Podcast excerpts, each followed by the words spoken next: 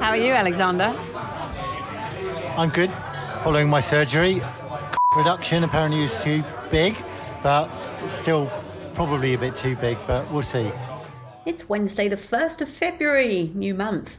But of course, that was last night with one of my friends, Alexander, who was particularly stubborn and awkward last night.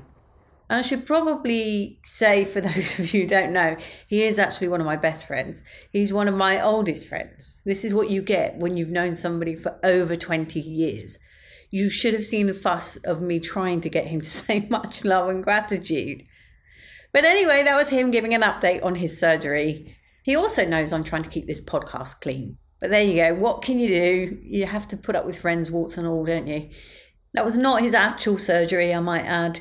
But after that pub, we moved on. And here's the next little instalment. So we've landed in Wagamama's. What did you think of that then? Starter was relatively yours, but mine was good. And the main was good. And the red wine? Yeah, good. Any kind of red wine's good. Have you got anything else to say? Happy Easter to everyone when it comes around. See what I mean? Difficult. Although he was right about my starter, which was fried duck pancake. No, fried duck gyoza. Not the best. Well, the actual gyoza were okay. It was just the weird sauce that they came with. It was like medicine. it really was. It was just like medicine. So that was last night. As for tonight, I'm going to meet up with Matt, a far less difficult and awkward friend. In fact, he's not difficult and awkward at all. He is as Larissa, but not as Matt. as for the rest of the day, pretty much everybody in the country is on strike.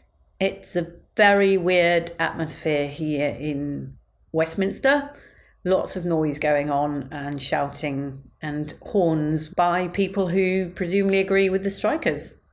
I guess that just leaves the final words uttered begrudgingly by my good friend Alexander. Can you say much love and gratitude? Why? Just do it. No. I said it earlier. No, I know, but I want it without the noise. Much love and gratitude.